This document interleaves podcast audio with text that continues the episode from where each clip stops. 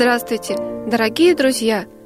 Программа «История одной картины» ее ведущая Анна Коликова в эфире «Радио Логос». На полотнах русского живописца Василия Дмитриевича Поленова мы видим изображение жизни мирной, теплой, согретой солнцем. Не является исключением и его знаменитая картина «Московский дворик», светлая и поэтичная. Образ полного покоя и умиротворенности, который так живо передает ощущение радости повседневного бытия.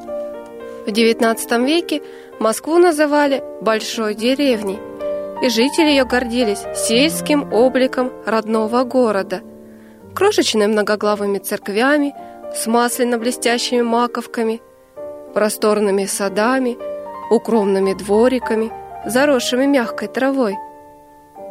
Москва покорила Поленова, а он ничего так не любил, как деревенский покой и уют. Художник родился в Санкт-Петербурге, но Москву считал своей второй родиной. На картине Поленова предстоит уголок старой Москвы, откуда открывается вид на церковь Спаса на Песках, расположенную на одной из улиц Арбата.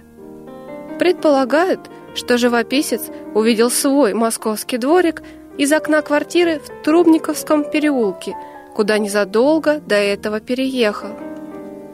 Я ходил искать квартиру, увидел на двери записку, зашел посмотреть, и прямо из окна мне представился этот вид. Я тут же сел и написал его. Это был пока что только этюд, но через год, в 1878 году, на основании этого этюда Поленов написал одну из своих известных картин. Ослепительно солнечный, жаркий день. Все вокруг в приятной дреме, в сонливом оцепенении. Деревья, будто изнемогая от жары, прислонились к забору. Дремлет запряженная в телегу лошадка, куры у колодца неторопливо копошатся в пыли.